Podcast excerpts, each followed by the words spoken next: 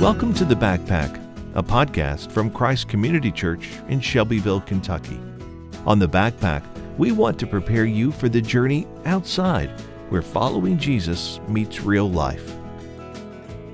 Hey, and welcome to The Backpack. My name's DJ. I'm one of your hosts, and thank you for joining me back at the canteen one of our regular segments where we feature sermons from the preaching ministry here at Christ Community Church. This week, our time in the book of Titus comes to a close as we have our third and final entry in our mini series called 13, as we consider the 13 streets near our gathering place here in Shelbyville and how we can better reach the people who live there with the good news of Jesus Christ. As we wrap the book of Titus, Pastor Blake looks at chapter 3, verses 12 through 15, and we consider the question how do we go? Let's listen in for this week's message. Y'all can grab a seat. And as you do, uh, if you'll grab uh, scripture, whether it's a Bible you've got or your phone, and find Titus chapter 3. Titus chapter 3. Typically, uh, uh at this point in time in our worship, we would have a story. We love telling stories here at Christ Community. Uh, we believe that telling stories helps us, it reminds us of how God is working in our lives. It allows us to see what He's doing. And uh, we had one of those today, but as with, oh, I don't know, a good chunk of our church, people got sick. So uh, if you have been sick, man, we lean in with you. If you are sick and you're watching at home, we are praying for you. And if you are going to get sick, we pray that it doesn't happen to and interrupt your Thanksgiving plans, right? But uh, all that to say, I was really excited for you guys to get to hear from David and Gigi Wheeler. Some of you guys know David and Gigi Wheeler. Um, uh, many, many people remember Gigi as the one who told the crazy stories growing up as a missionary kid. Uh, and so she has some incredible stories to tell. But uh, they were coming because the Lord has been working in their life. And um, we've been praying, I, have been praying with some of the other leaders of our church that, that the Lord would begin to burden some people in our church to, to think about what it looks like to do marriage ministry well in our church. And David and Gigi began to, to feel that burden with us. And uh, they were going to come and share about their heart to start a community group that uh, focuses uh, and, and helps people in this journey to have healthy marriages.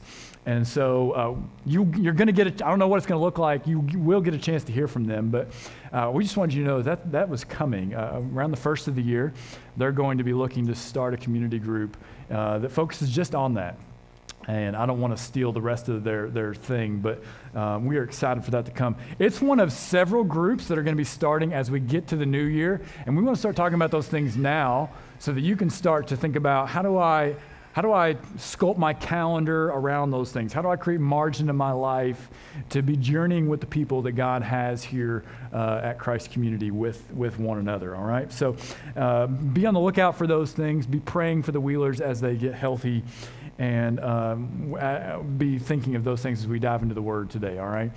Uh, like I said, we're going to be in Titus chapter 3. Um, you know, as many of us prepare to spend time with extended family over Thanksgiving, and you start to think about going to, to those different meals, those different things, we can probably all think of the family member or members who struggle with long goodbyes. Okay, I'm guilty. Any, anybody else? Anybody else a long goodbyer, a long leaver? Um, you know them. These long levers, uh, they start with some kind of subtle phrase. Well, probably ought to be getting on. Or the nod at their spouse before the question, Hun, you about ready?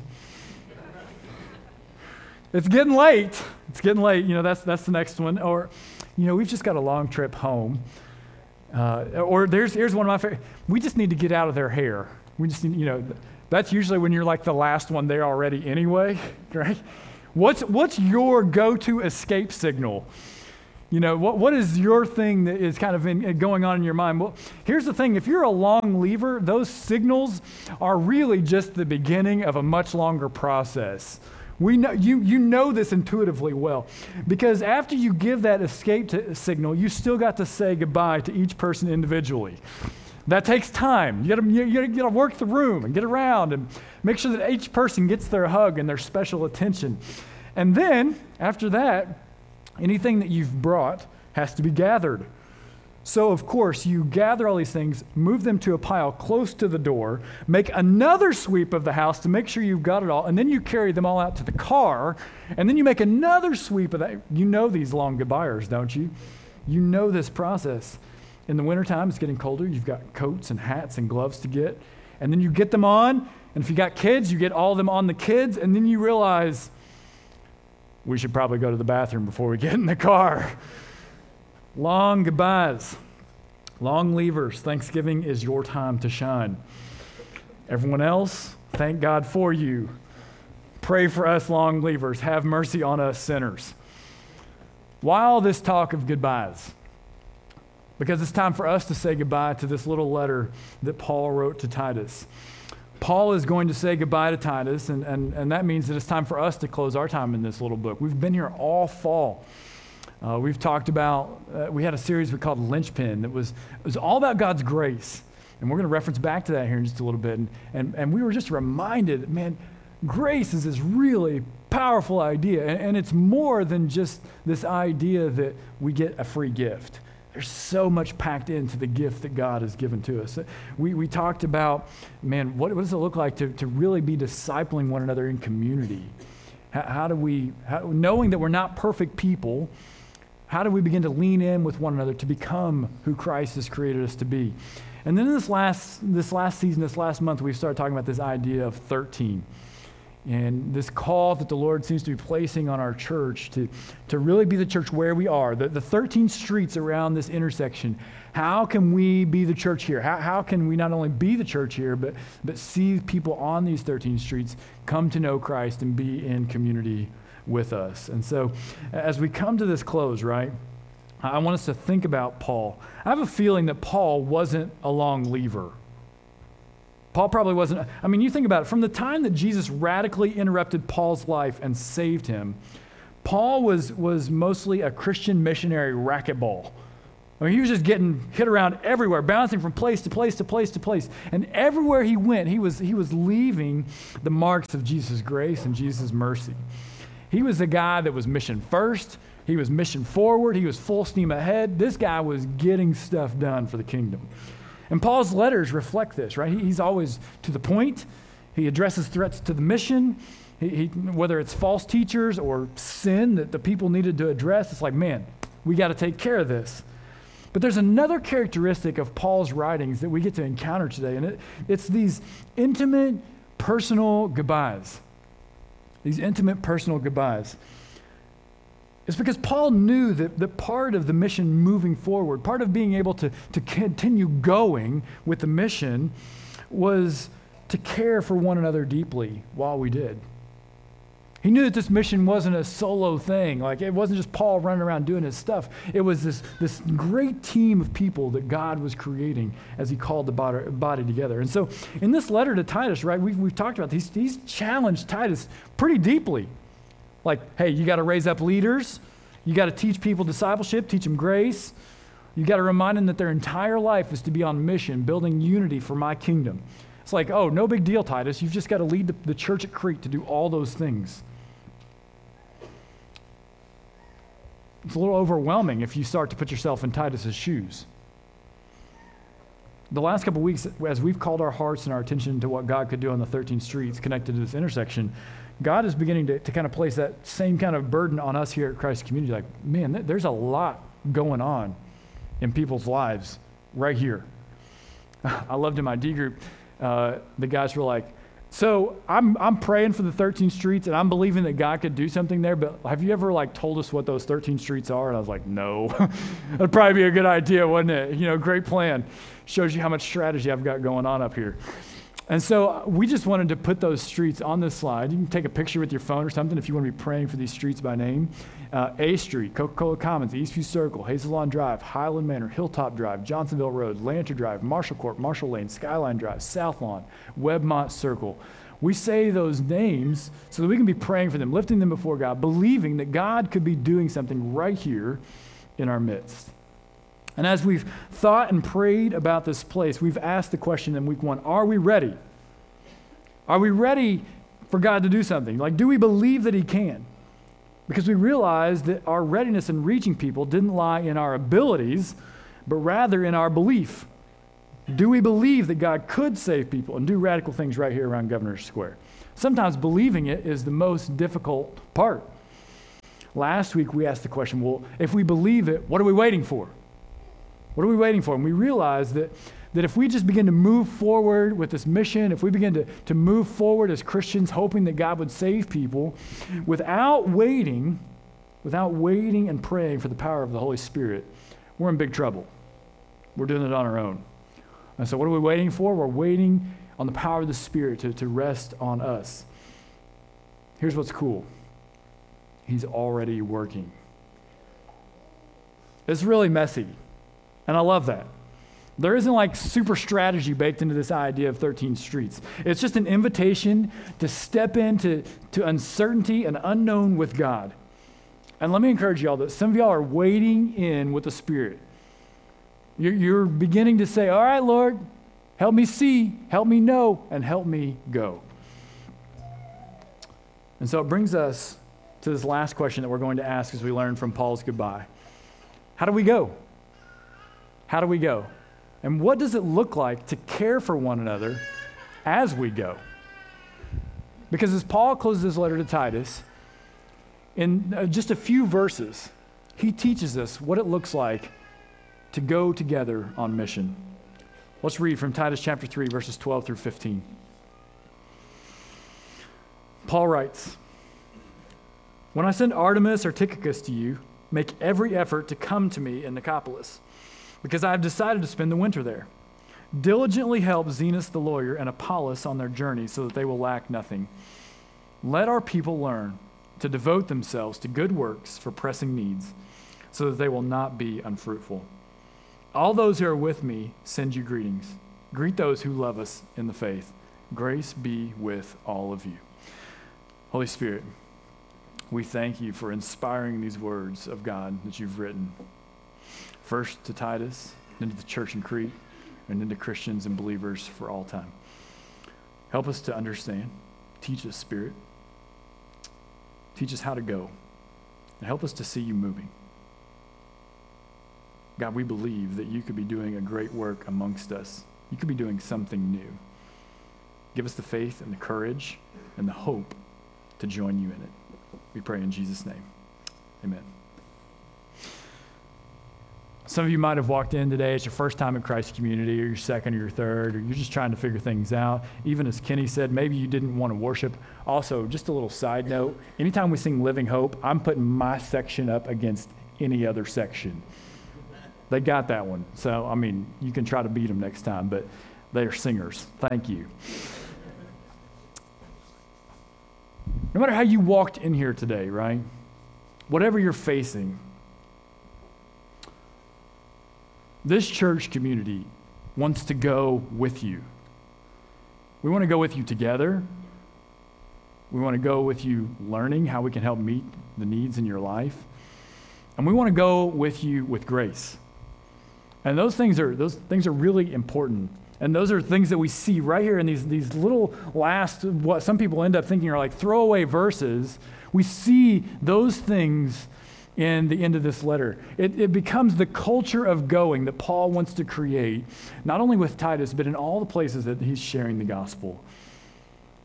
As we go, however we go, like we want to go together. We want to go learning about how to meet the needs, and, and we want to go with grace. So I want to get right to it as we make these three observations from the text that ultimately answer that question how do we go? And, and then the deeper question how do we care for one another as we go?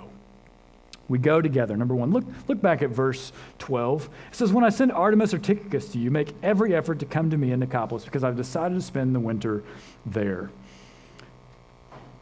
Can you imagine the relief that might have come over Titus as he gets to the end of the letter and reads this verse?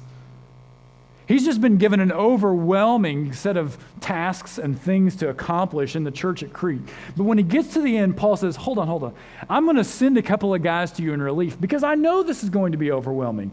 And in fact, when they get there, you can pull away from just a minute and come spend some time with me, the one who has invested in you, the mentor that you have had. He probably recognizes that Titus is going to need Paul to pour into him after he's poured out into all these other disciple makers.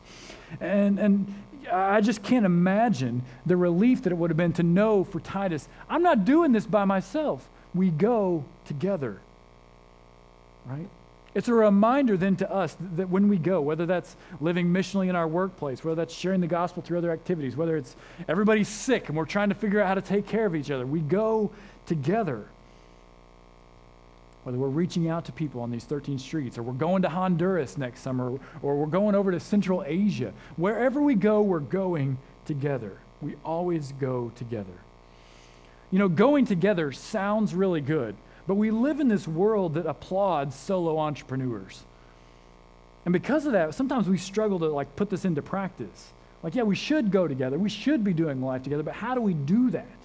And we're often too proud and eager to prove ourselves, to, to really invite the help, to think about how we do this together. And we need to remember that, that when Jesus sent out the disciples to do mission work, he sent them in pairs we need to remember that when the church at Antioch started church planting, they sent Paul and Barnabas. This is always a thing. As we go to the streets, we have to go together. Even the Lone Ranger had Tonto. I mean, going together, right? Going together gives us people to process and, and to celebrate wins with. It gives us people to process the losses with. It gives us partners to pick us up when we're running on empty or about to fall and, and to relieve us when we can't keep going whatever ministry is going to happen on these 13 streets, whatever needs are going to be met, they have to be met together. But it's not just about these four guys, right? You, you move into verse 14 and or verse 13. Verse 13 talks about these guys Zenas and Apollos. Most scholars guess that these two guys were, were probably the ones who were delivering the letter. That was how they were taking part in the ministry. And so uh, he says to them, like, listen, when they get there with this letter, you need to, to help take care of them. Whatever they, they, we don't want them to lack anything. So diligently help them, he says. That's a good reminder for us, too. That, that even as we give ourselves here as a church more fully to, to seeing those right around us reached, we need to diligently help others on mission with us, our partners both locally and globally. One way that we do that every year is uh, through the Lottie Moon Christmas offering. It's, uh, it's, we're getting ready to start this season. I'm really excited about it. You're going to hear more and more about this over the next few weeks. Your kids are going to hear more and more about this. They're, they're going to have a special role in it this year. And we're excited about this. Um, th- this is uh, Lottie Moon, in case you don't know, was, a, was an early missionary to China who wrote letters back to the American church.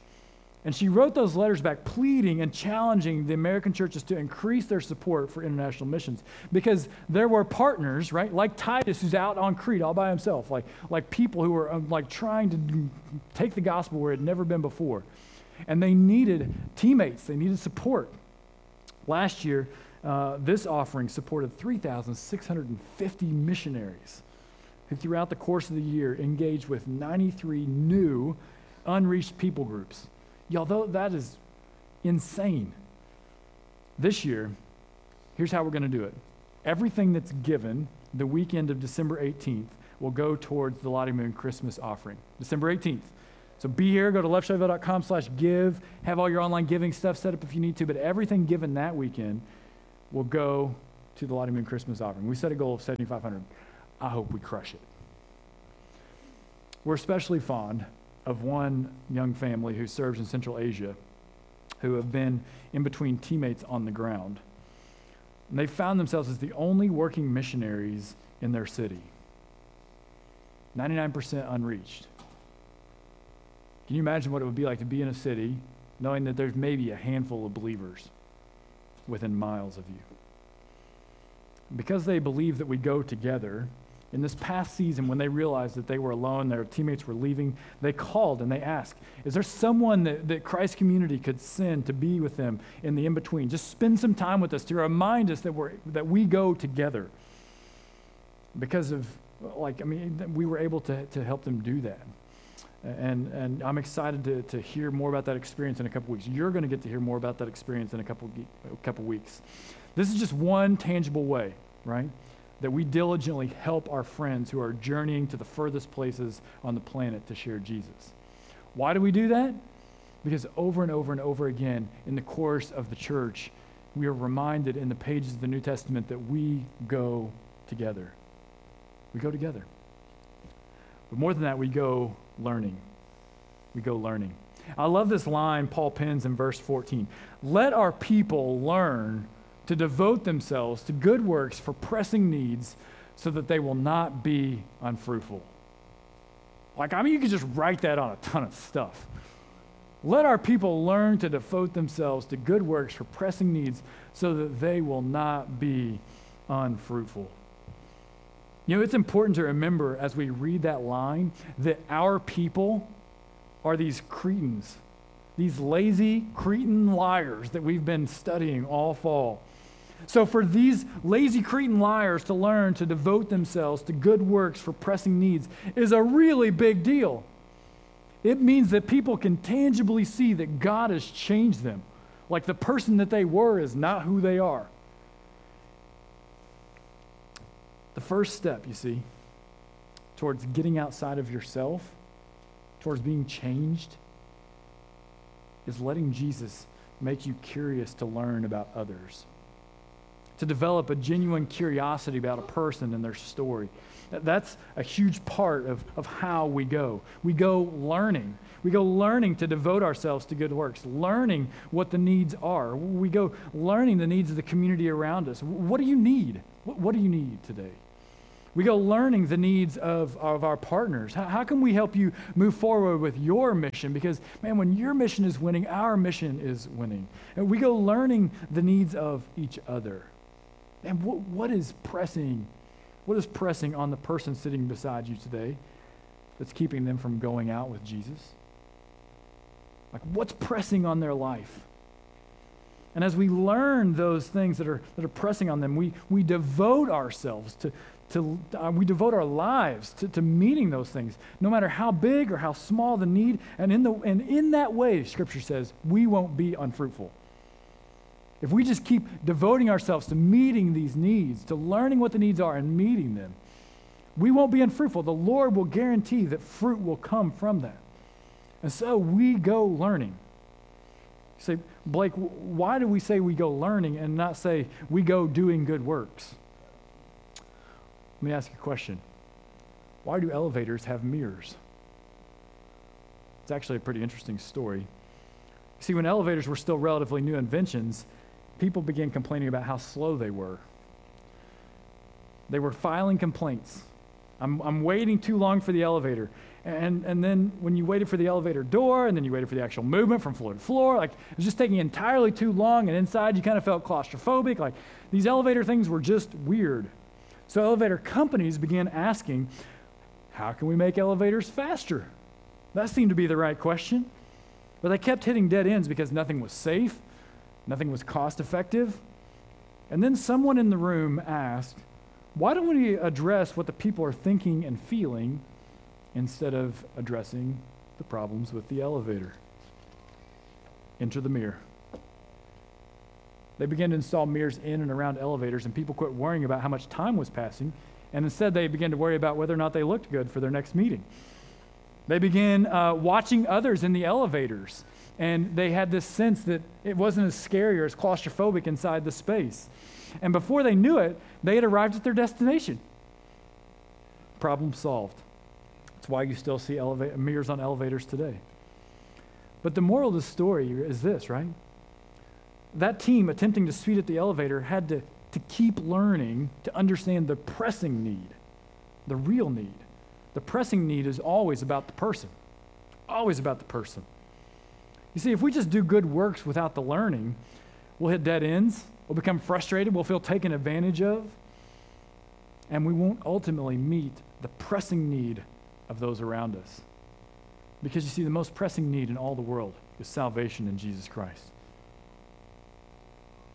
Let's learn to devote ourselves to good works so that we can ultimately help meet people's most pressing need, and that is a, an intimate, growing relationship with Jesus Christ.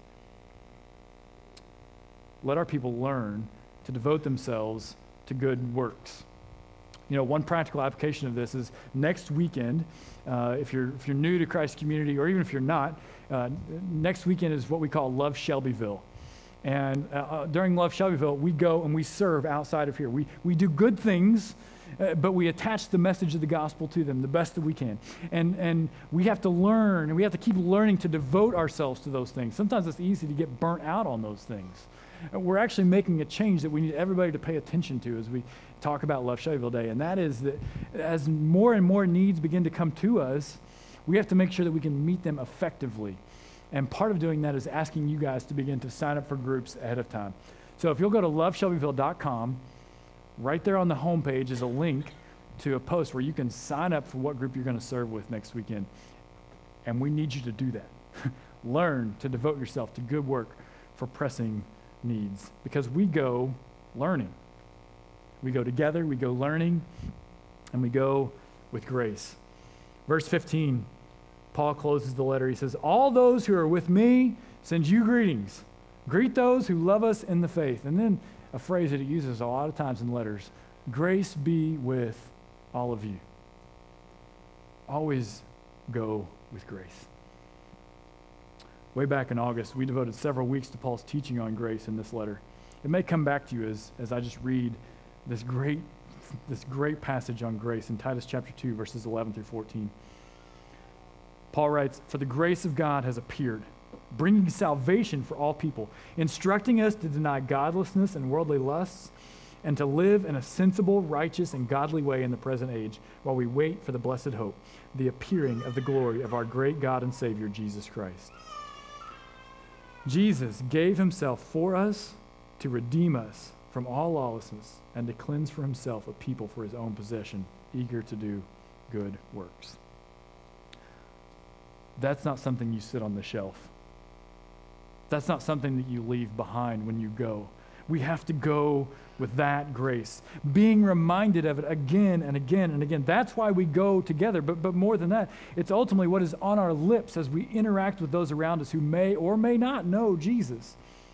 Our discipleship group uh, was reading in Acts 14 last week when we came across the story of, of Paul and Barnabas in Lystra or Lystra. And, and when they go to this city, they see a lame man who, who had faith. And because of his faith, they, they heal him. And he begins to, to walk. It's, it's a miracle. So they, they tell him to stand up, and miraculously, he stands up and he walks. Well, the crowds that, that see this, they, they begin to call Paul and Barnabas Zeus and Hermes. They believe that Paul and Barnabas are gods. The Greek gods come down to, to be with them. Well, that just, I mean, Paul and Barnabas are just distraught. You know, they're, they're here doing this, this amazing thing, these, this good work, and, and people think that they're God. So they quickly begin to share with them the gospel, and, and they talk about the God of creation, the, the one true God. And, and as they share this, uh, they, they, man, they, they just want people to know listen, the one true God, it ain't Zeus. It's not Zeus.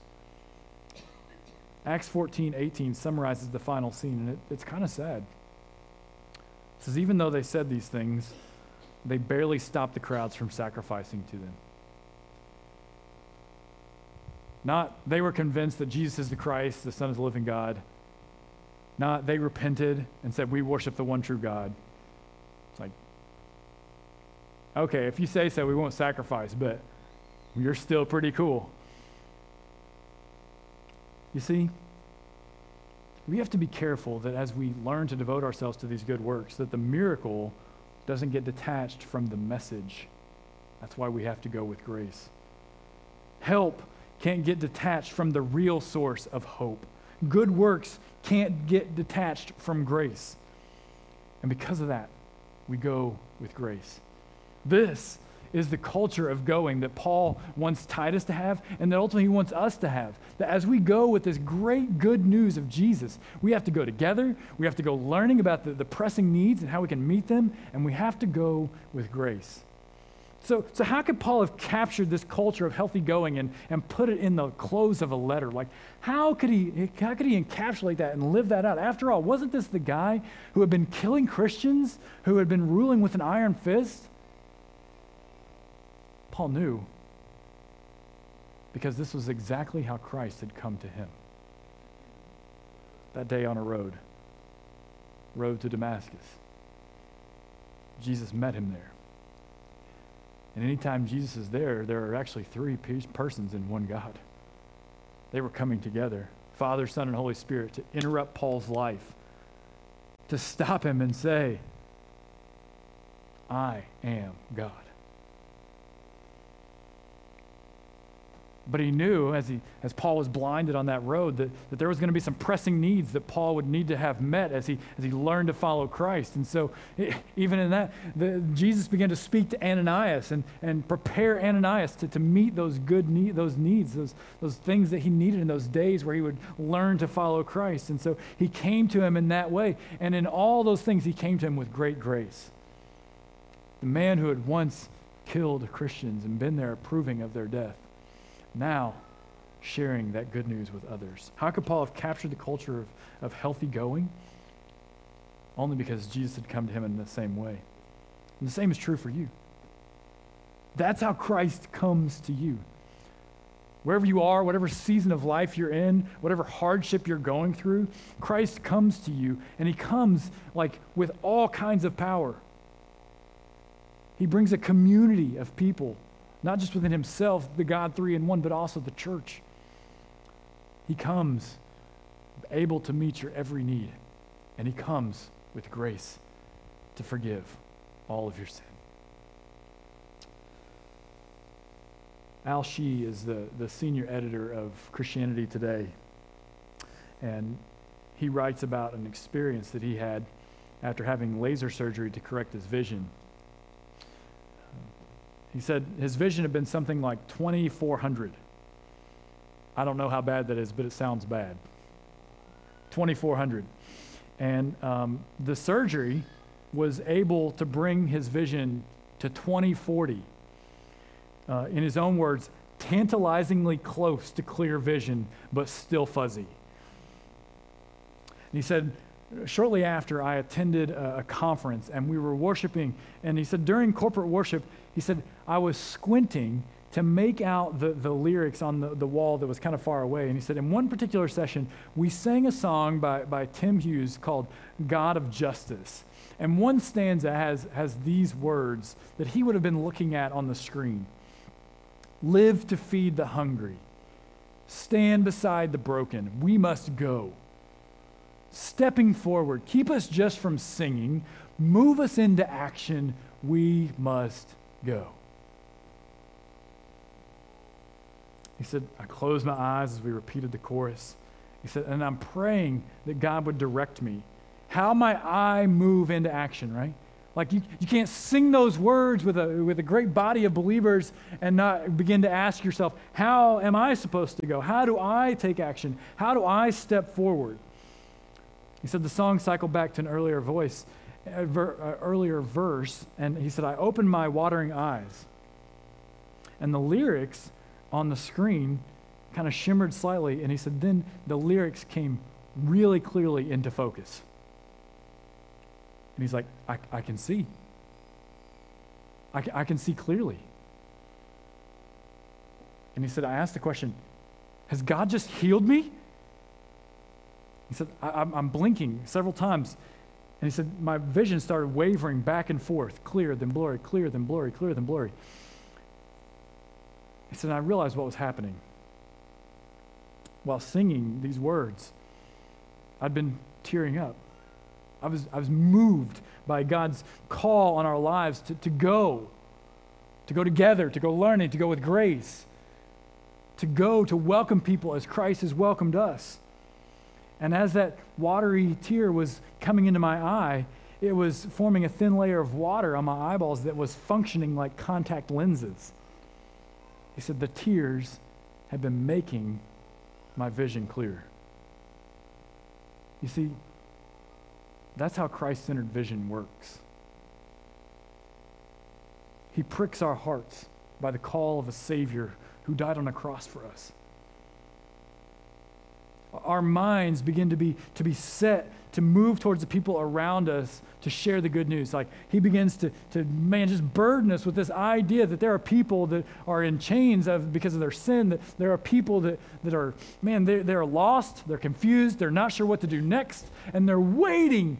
They're waiting on someone to come and share the good news of Jesus and to be the hands and feet of Christ to them. He burdens us with that. And yet, often, there's not great clarity on how he's going to do all this. But we know that he's out there moving in people's lives. He's waiting on us to join him.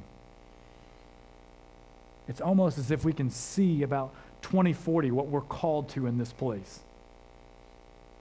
We can see it just enough to say, yes, we want to go. But what will that look like? We'll see clearly. We'll see clearly in the struggle. We'll see clearly as we begin to, to weep with those who weep. Hebrews 13 13. The verse that has always served as a vision piece for Christ's community. Let us then go to him, to Jesus, outside the camp, bearing his disgrace. We forget that phrase so often. Bearing his disgrace, the disgrace that he felt as he went to the cross for us, the pain, the agony, the suffering of crucifixion, the disgrace that would have been on him in that moment in the hearts of so many. But as we say yes to go, we bear his disgrace, our eyes filled with tears, joining him in the pain and the suffering of crucifixion, bearing our cross day by day, allowing our eyes to well up with tears so that we might see him and his call on our lives clearly. It's time to go be the church. Today, as the band comes, if you're a baptized believer in Jesus,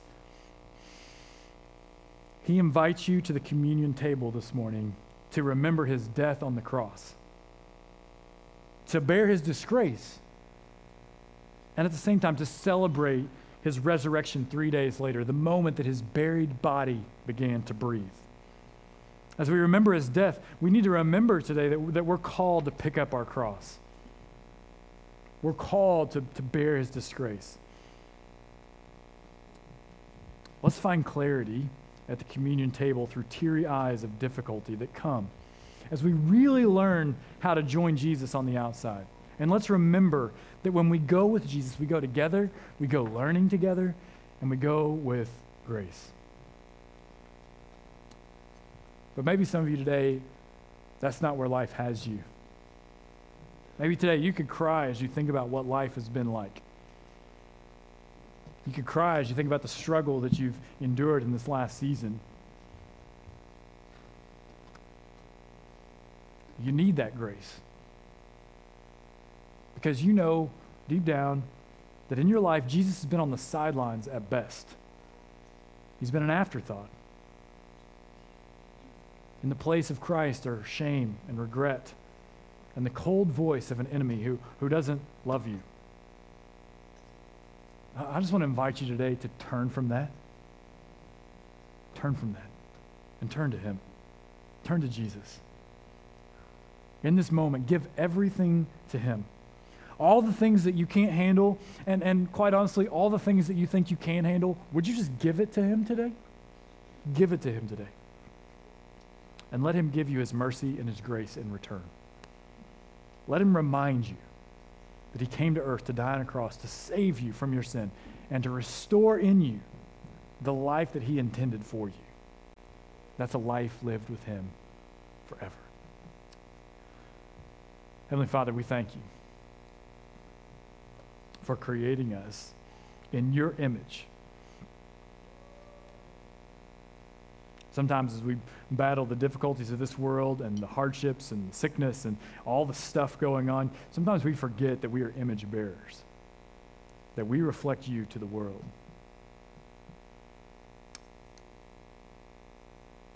We've messed that up so many times, Lord. We thank you for your son, Jesus, who came to us with grace and with mercy. Spirit, we pray that you would empower us and help us to bear his disgrace, to go with him wherever he would lead us. We pray all this in Jesus' name. Amen. Hey, DJ again. Thanks for joining us at the canteen and listening to this week's message. Uh, we hope it was helpful to you and that you're encouraged and challenged as we set out this week to walk the walk of faith together, joining Jesus in going outside. Uh, if you're a part of Christ community, hey, let's let's lean into this. Let's not let this just be an academic exercise, but let's apply what we've heard today. How can you be applying this truth in your life this week? If you're not part of the Christ community family, we're glad that you joined us, glad that you found us, and we hope that uh, that this message was helpful to you as well. One encouragement we would give you if you're not part of a local church, uh, please don't use these resources as a substitute for that. It is a pale imitation of the real thing as we live in community with one another. So if you're in the Shelbyville area, we'd love to have you come out and join us. But wherever you are, find a local church, get plugged in, and experience Christian community as it was meant to be, and continue to use these resources to supplement that journey, but please don't replace it. Thanks for joining us this week. Grab your backpack, and I will see you on the trail.